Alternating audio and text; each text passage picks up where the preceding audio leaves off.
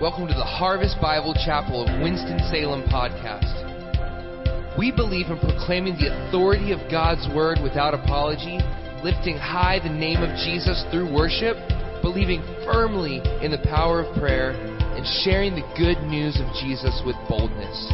For more information, visit Harvest W S dot org. Here's this week's message. Well, we are in our fourth week in this series that we've entitled The God Who Builds, walking through the book of Nehemiah. And so this week we're going to be in Nehemiah chapter three. So if you want to turn to Nehemiah chapter three, you can do that.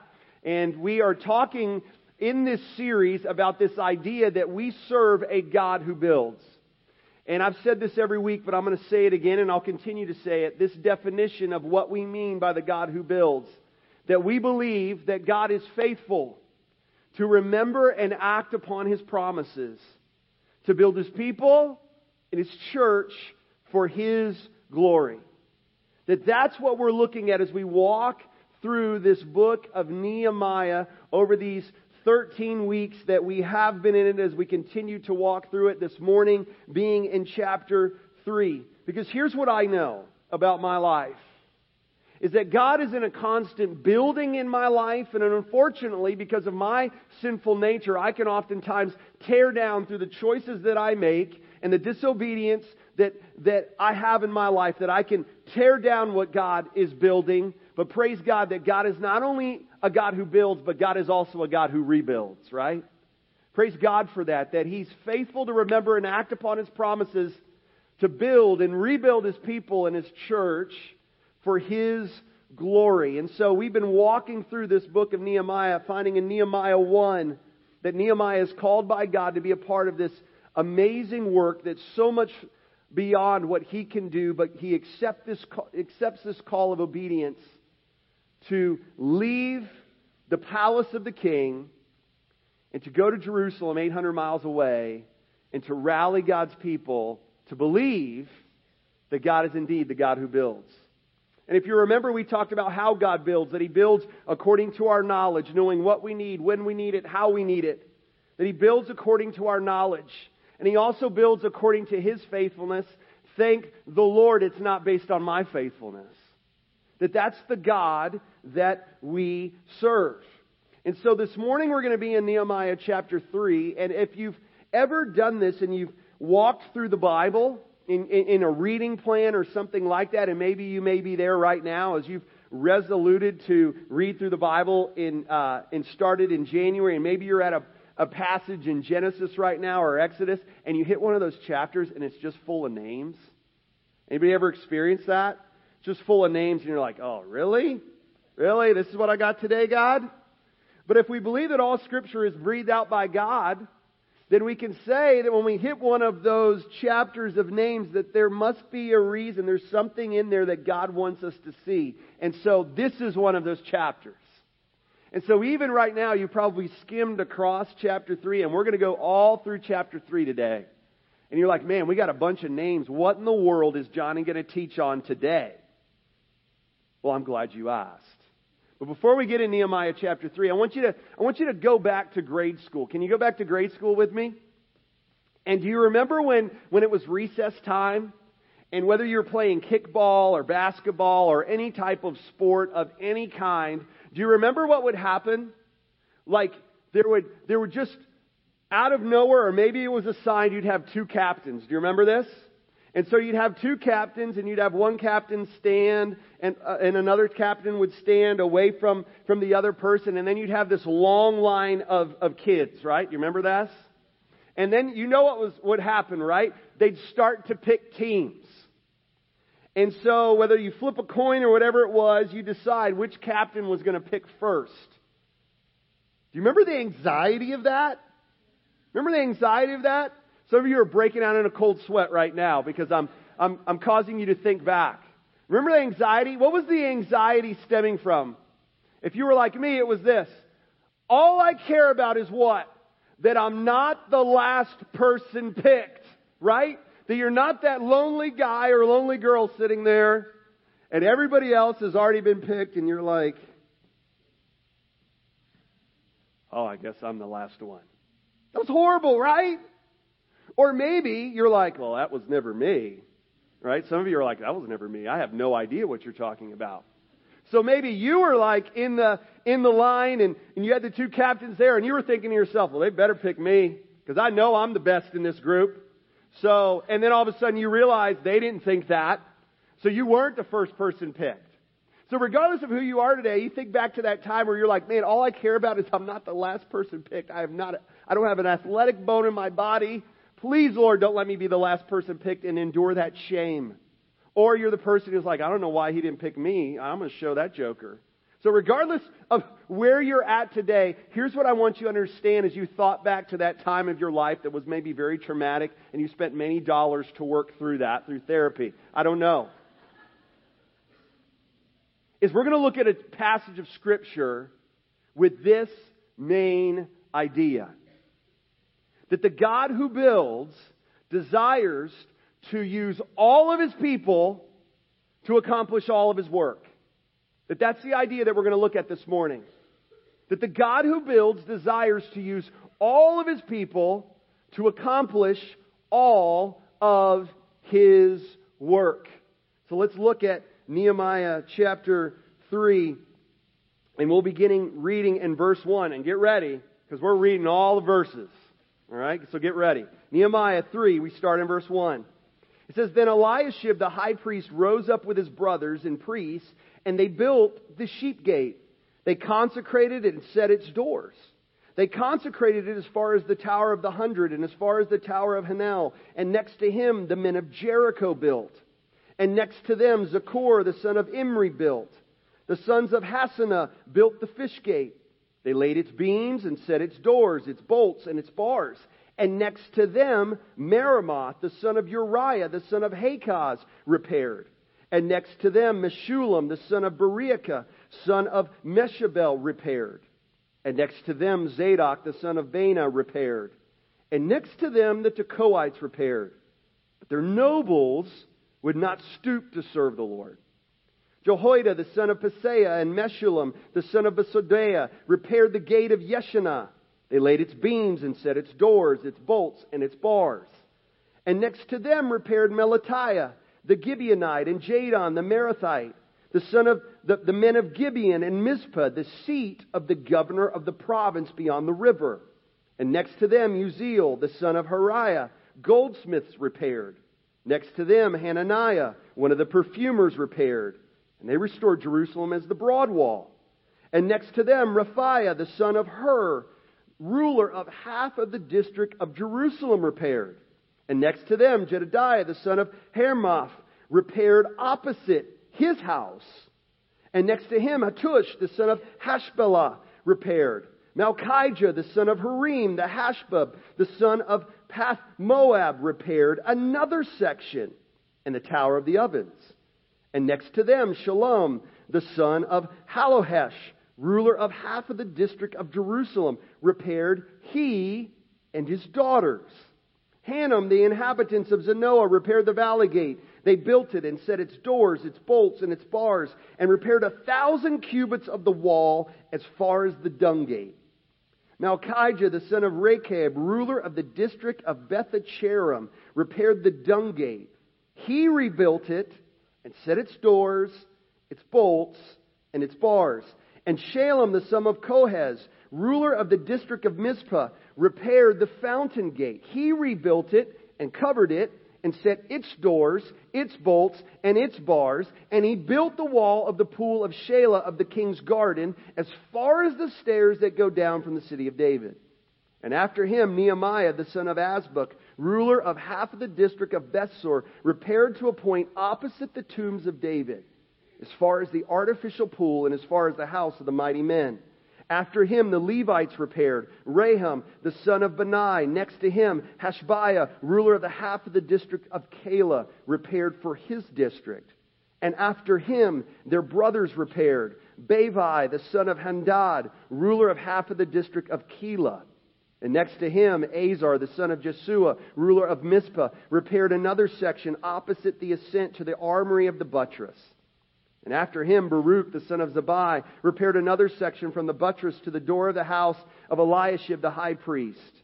And after him, Merimoth, the son of Uriah, son of Hakaz, repaired another section from the door of the house of Eliashib to the end of the house of Eliashib. And after him, the priests, the men of the surrounding area repaired. And after them, Benjamin and Hashbub repaired opposite their house. And after them, Azariah, the son of Messiah, the son of Ananiah, repaired beside his own house. And after him, Benui, the son of Hamdad, repaired another section from the house of Azariah to the buttress. We're almost done. Verse twenty-five. And to the corner, Palai, the son of Uzai, repaired opposite the buttress and the tower projecting from the upper house of the king at the court of the guard. And after him, Pedaiah, the son of Perosh, and the temple servants living on Ophel repaired to a point opposite the water gate on the east of the projecting tower. And after him, the Tekoites repaired another section opposite the great projecting tower as far as the wall of Ophel.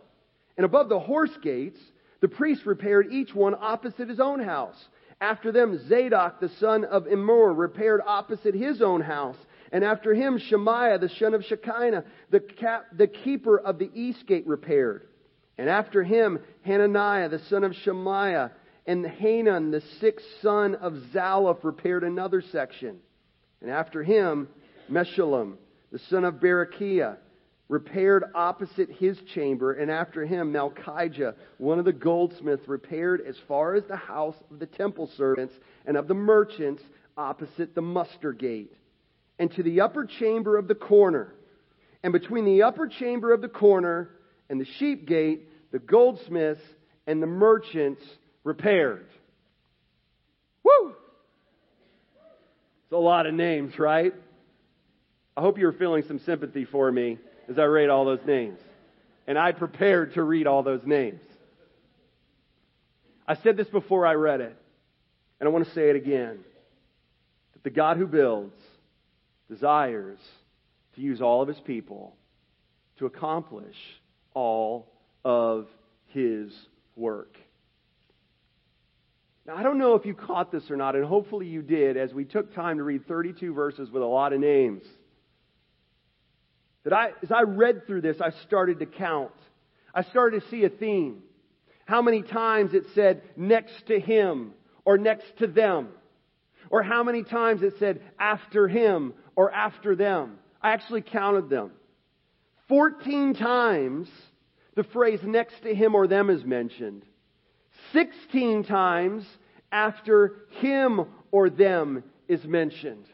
There's some pics of the gates of, of what, what each company of people accomplished on the screens, and you can look at those as they cycle through those.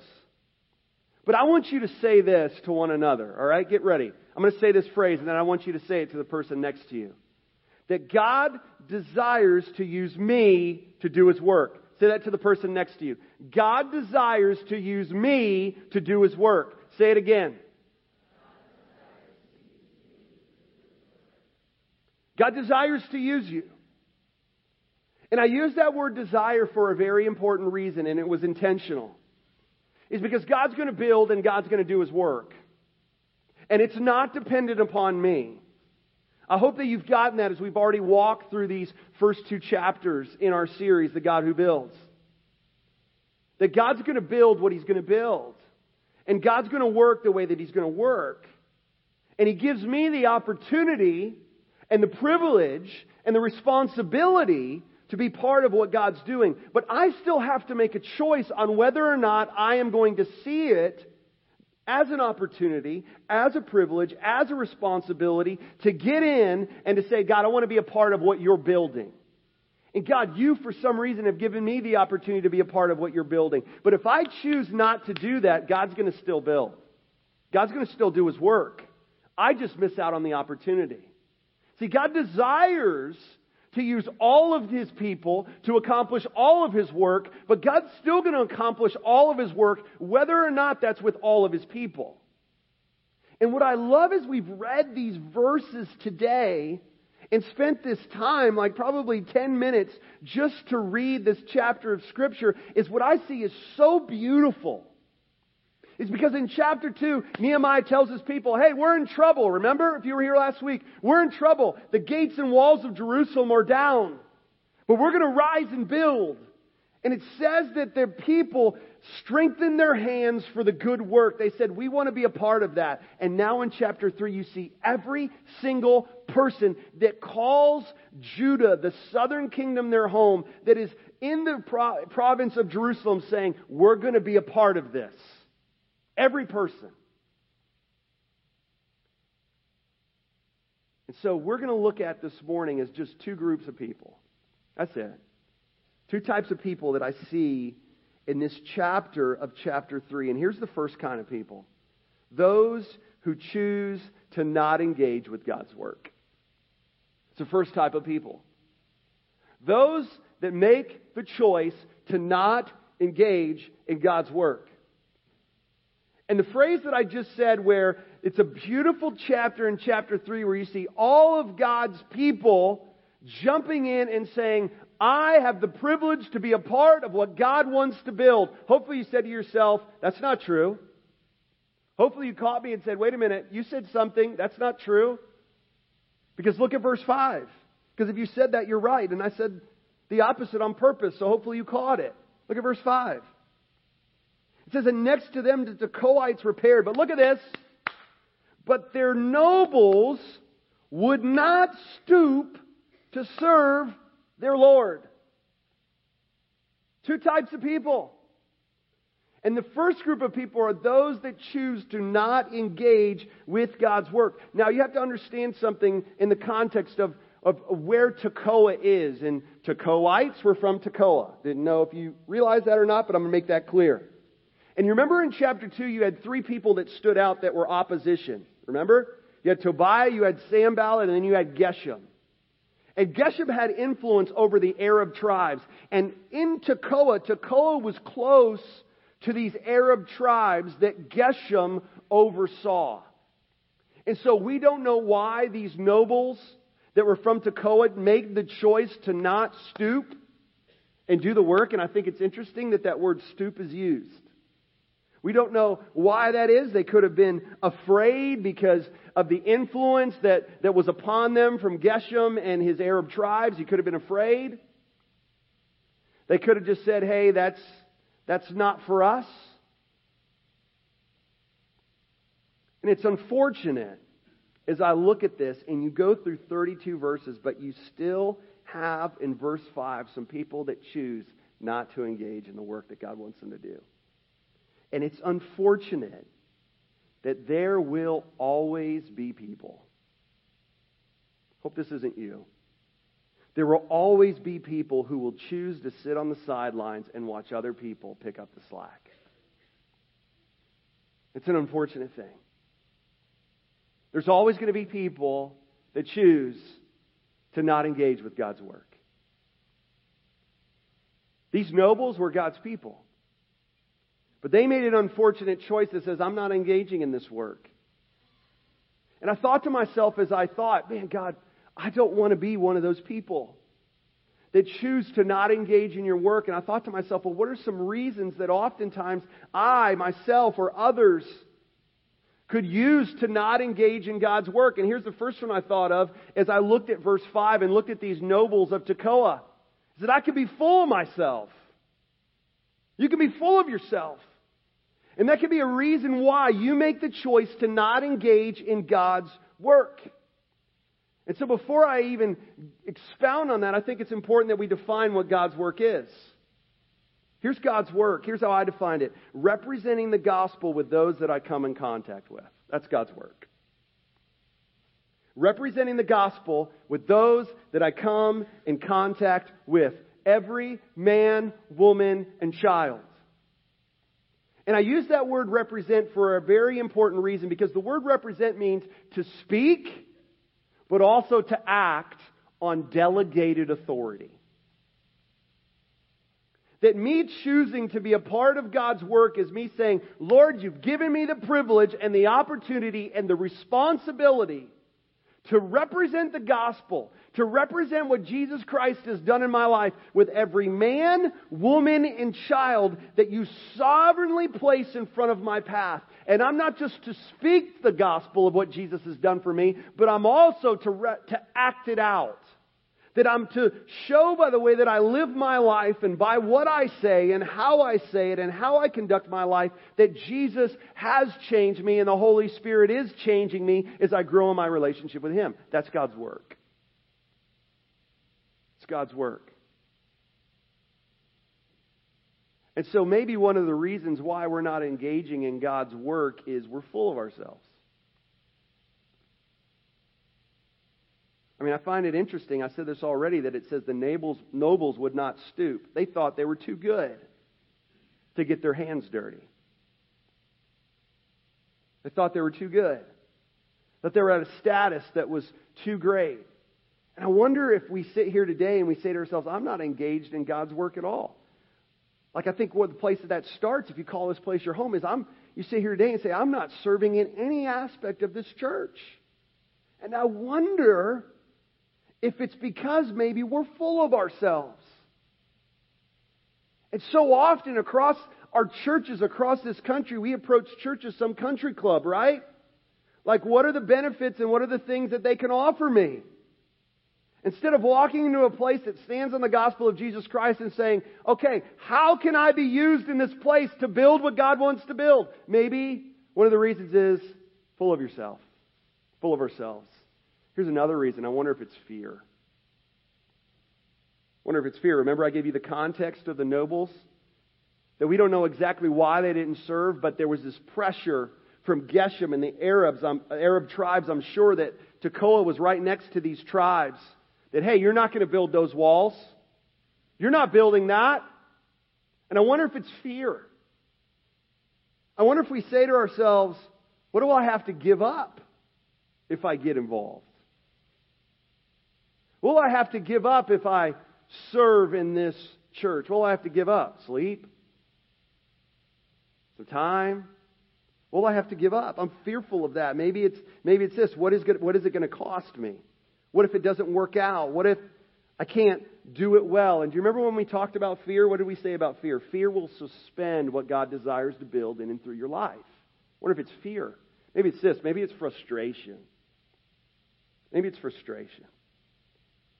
Like, I've tried that before.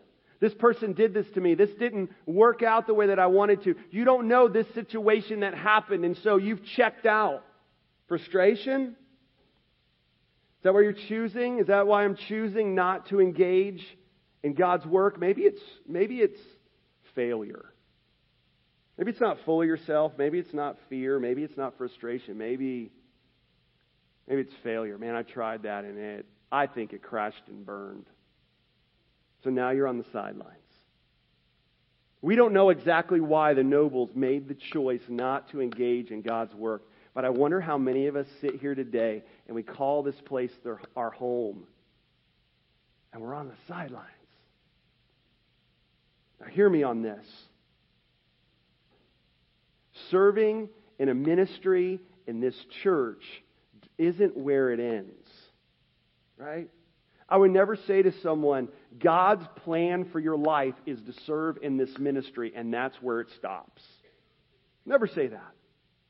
But here's what I've found in my life, is that when I'm not engaged in service in God's church, I am probably not going to be engaged in God's service outside of His church. It's not where it stops, but it probably is where it starts. And what I love that we're going to see as we walk through the pages of Nehemiah is that Nehemiah starts with his people saying, Israel, we have to build these walls. It's actually defaming the name of God by these walls lying in ruin. We need to rise up and we need to build. And he focuses first on what they need to do inwardly. And what we're going to find is, is then as that those walls are built in fifty-two days, that as they move from that, then Nehemiah concentrates on what has God called us to be as a people, so that we can not only be strong inwardly, but now we can be a light outwardly. See, unfortunately, there's people, this, there's a type of people that aren't going to engage in God's work. I thought of it this way. When I was in Chicago a few months ago, Lucas and I, my son, had the privilege to go to a Chicago Bears game. And I'm a Chicago Bears fan, if you didn't know that already. And I remember when we were going to that game and we got to that stadium and we were sitting in that stadium and it was an amazing time. And we had all our beer, Bears gear. I mean, I had my hat, my jersey, um, everything. I had my tickets. We were cheering. Lucas was all geared up. And we were sitting in that stadium. But here's what I found. Not one time, even though I was a fan, even though I bought a ticket, even though I wore the gear and spent all the money on that and everything else and have been a Bears fan forever, they never once asked me to go on the field. I know it's hard to believe. I know it's hard to believe. But not once. Think about it this way. You, whoever, well, you're a fan of whoever, and I'm not going to mention any team because I'm going to leave one out if I do. Whatever, whatever team you're a fan of, you ever find yourself saying this? Hey, well, we played pretty good last night. Did you see what we did? And I remember, like, when I was in high school, never hearing that before, and someone referring to we, and I thought to myself, we? You didn't do anything. Right? Man, we played really well. Oh, man, we we we should have done this, or we should have done that, and we used we, we, we, we, we. And you didn't do anything. You cheered it on. And it's sad that so many churches across our country are like a football stadium. eighty thousand people who need exercise watching twenty-two people who need a rest.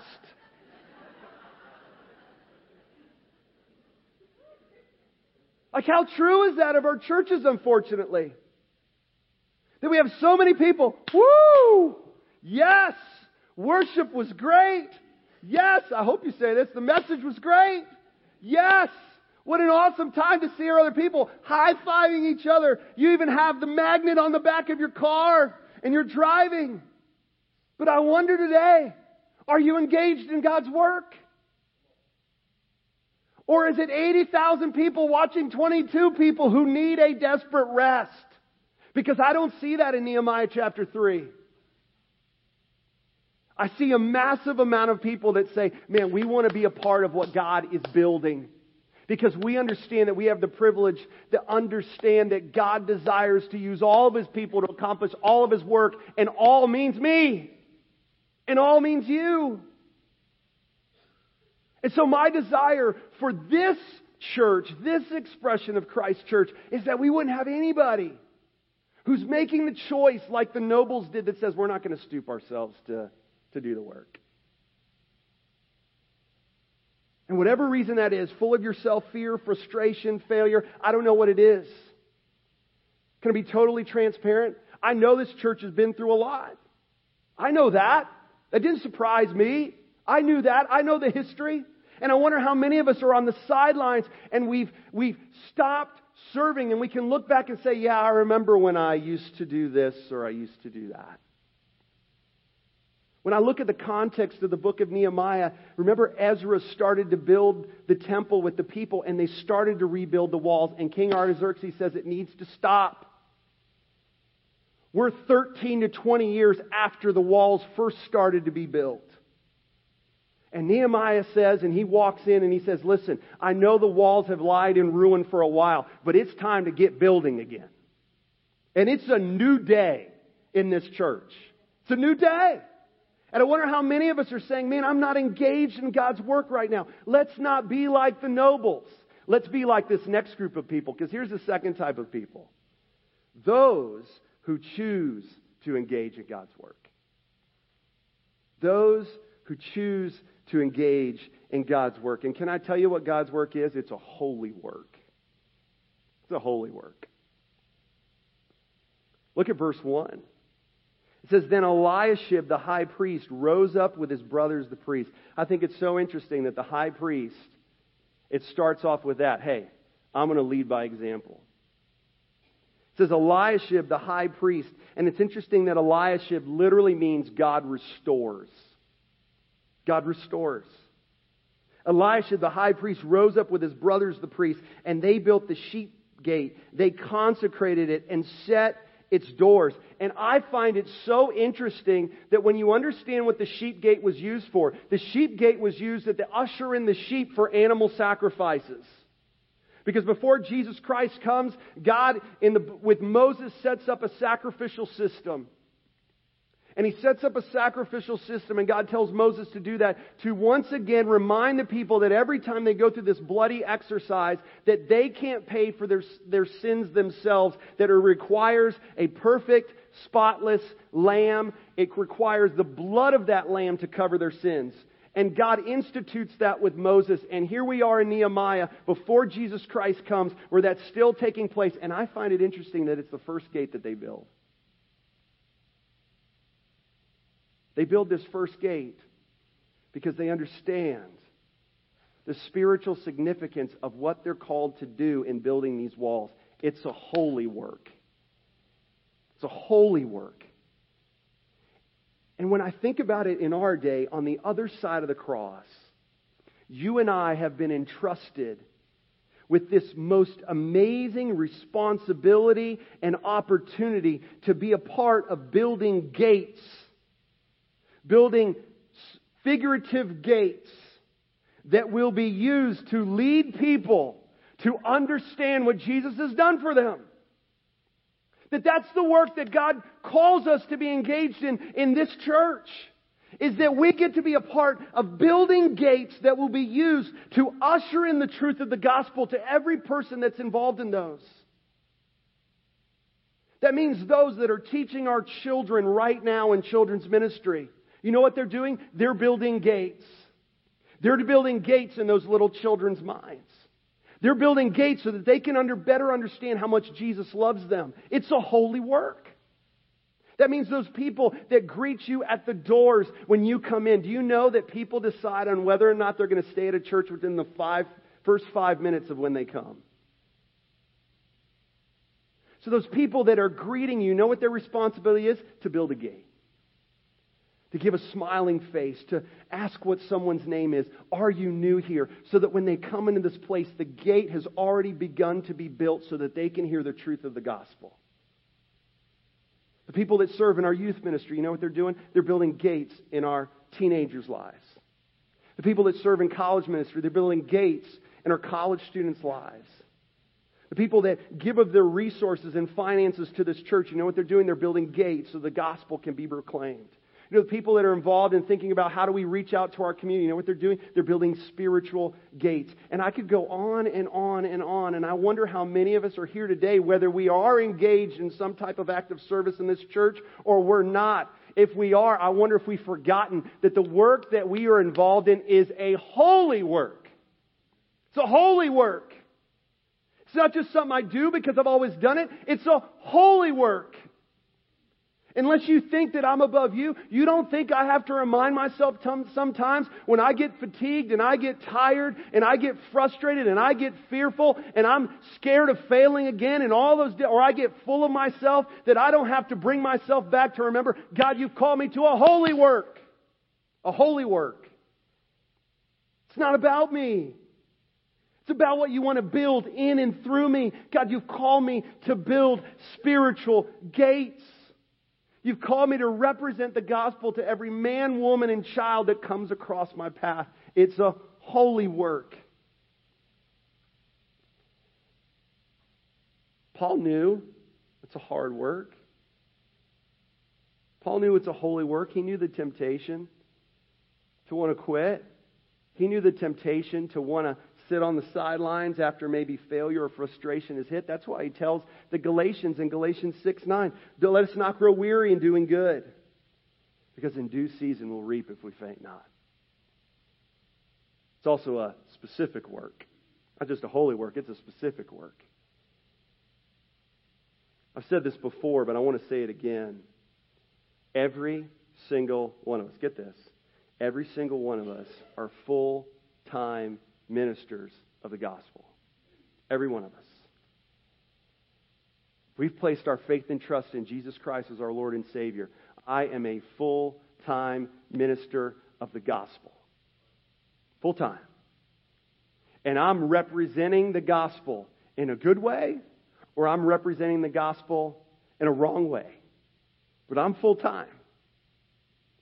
So I want to ask yourself, I want you to ask yourself, where's your pulpit? Where's your pulpit? Where are you saying, this is where God's called me to proclaim the excellencies of him who called me out of darkness into his marvelous light? Where's your pulpit? Where's your pulpit? Because we're preaching something. Where's your pulpit? In Ephesians four, verses eleven through thirteen, it's on your screen. I love what Paul says here. He says he gave the apostles and the prophets and the evangelists and the shepherds and the teachers. So he gave these, these, these people to the church to do what? To equip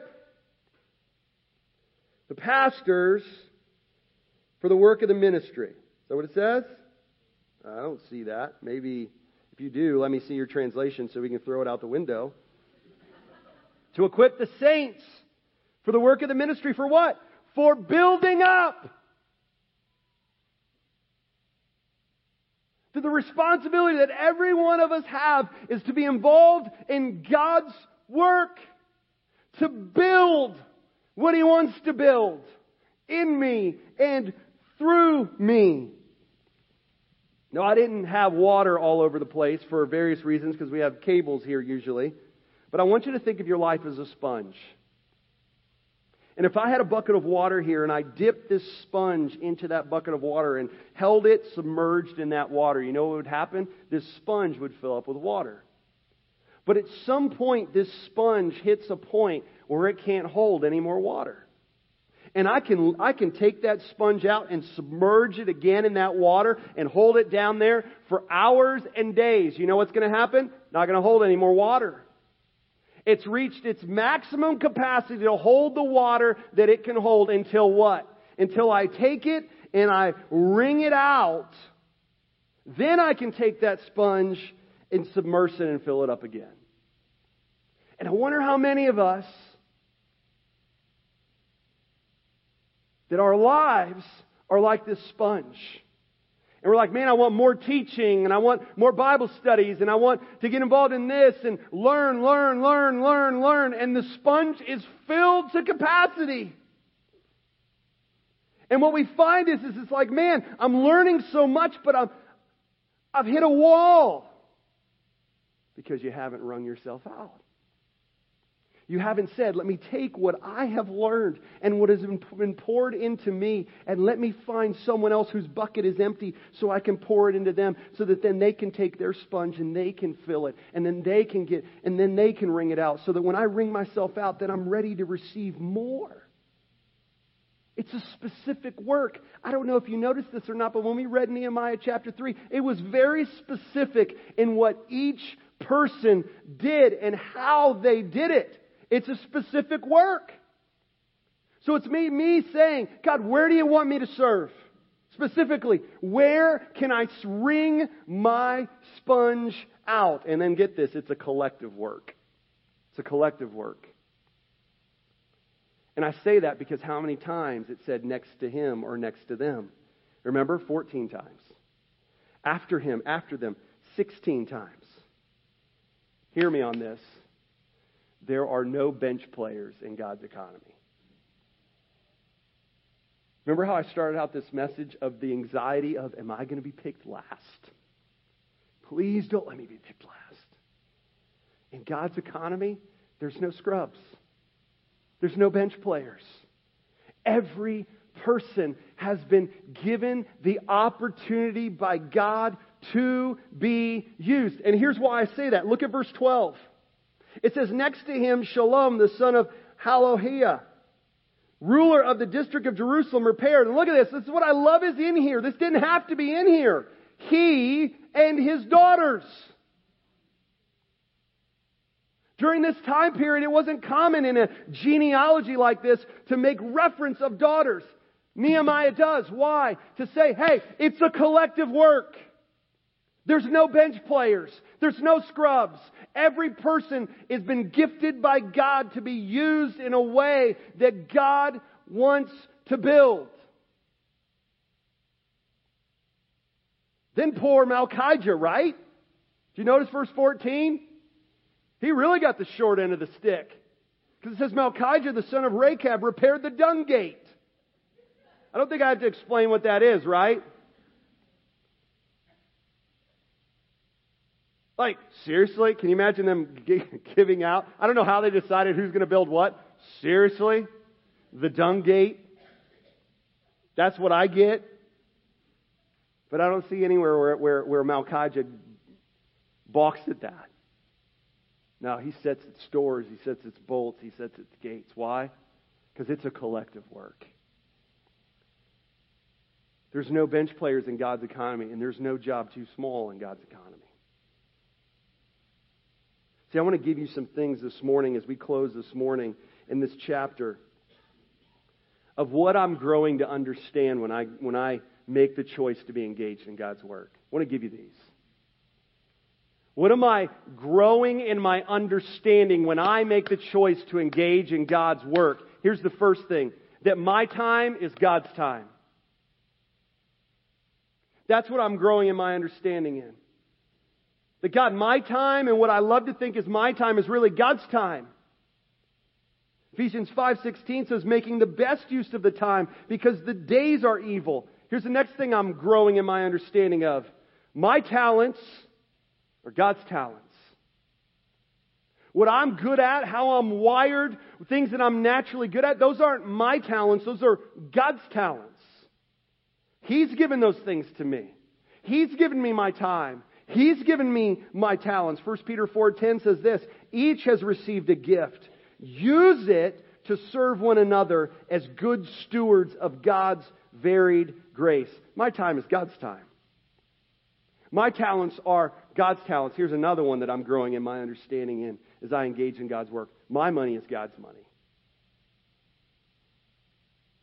My money is God's money. It's not my money. It's God's money. I love what Second Corinthians nine, six and ten says. Whoever sows sparingly will also reap sparingly. And whoever sows bountifully will also reap bountifully. Verse ten, he who supplies seed to the sower and bread for food. So he who engages and understands, man, I want to make eternal investment with the resources that I've been given by God. I want to make eternal investments. That's the return that I want on my money. Look at what it says. That He, God, who supplies seed to the sower and bread for the food, who gives you the things that you have, will supply and multiply your seed for sowing. For sowing and increase the harvest of your righteousness.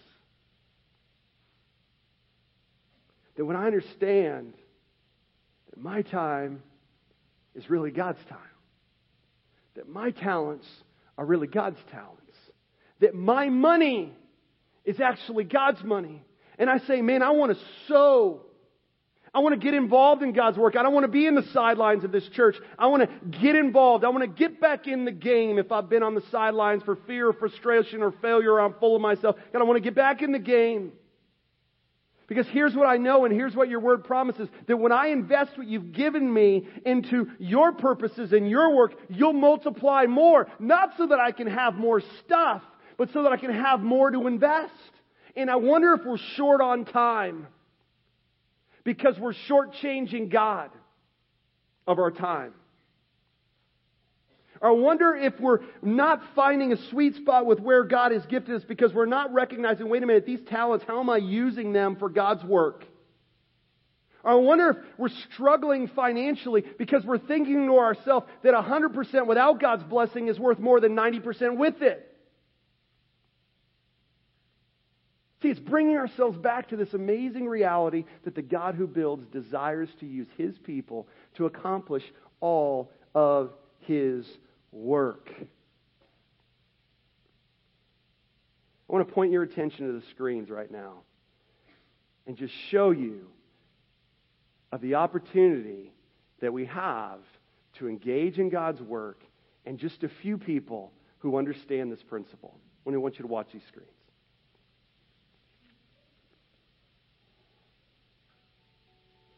My name is Brian Daniels. I have been serving on the setup crew for about a year now. I can't sing. I can't play an instrument. Uh, nobody wants to hear me singing. The, the compelling thing is trying to get to know more people, trying to get more involved, uh, just just trying to find some way to contribute. You know, you have that little that little gnaw in the pit of your stomach that that, that, that you need to be doing a little more. My name is Jill Daniels, and I've been serving on setup crew for approximately a year. I started serving because my husband was already serving, and he was taking our kids in turn to go with him, and I hadn't quite found a place where I thought I could serve. So um, I just approached him and said, well, what if we all got up early and went to church? So I started because he had started. I think there are a lot of biblical examples of serving, and I think our first and foremost is Jesus Christ and the way he served the disciples and served the church. I think we're called to serve one another within our church, and serving on the welcome team is just one of the ways I get to do that. I would say it's brought, you know, a better picture of what happens at a mobile church, um, just knowing all the behind the scenes and what it takes to set up the church for a service on Sunday. There's a lot of details that people really don't understand. So for me, it helps me appreciate more of what I see when I go into church on a Sunday morning. My name is Nathan Wallen, and I've been serving in Harvest Kids for five years. Besides just uh, wanting to serve in some capacity, I've always had a love for kids and, and being around them and just their energy and uh, having the opportunity to teach.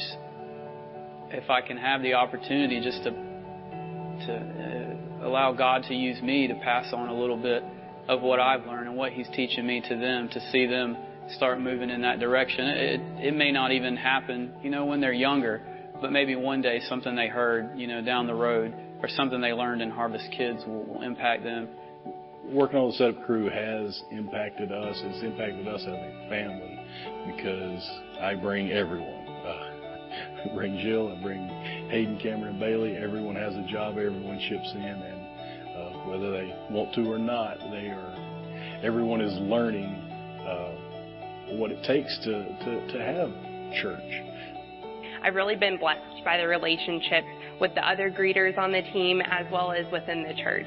I think it's really caused me to slow down. I hang out now a little bit before and after services, and I've really gotten the opportunity to get to know people better. And we need to be a unified body, and uh, to be able to, to step in regardless if I'm going to be super awesome at a position or, or something. If there's a need that, that, that the church has, I want to be able to fill that in any way I can. First, it just started out as uh, this is something I can do, and then it became being more aware of changing the cafeteria into the classrooms, and so now I find myself while I'm um, setting stuff up, praying for the, the adults that are going to be in that room and the children that they have to teach. Uh, how can you not enjoy all those little smiling faces every every morning and the hugs that you get uh, on Sunday mornings? So that, that's a lot of motivation as well. Um, well, the Bible calls us to serve. It's a pretty easy question for that. Um, you know, I I, I see. I guess the benefits of, uh, of where I've served in the past um, and, and serving at this church right now, and I'm just uh, I see the need um, and it's there, and um, I'm so thankful to be able to fill fill the gaps. If you're thinking about serving, do it. Find something. Everyone's got something to, to give.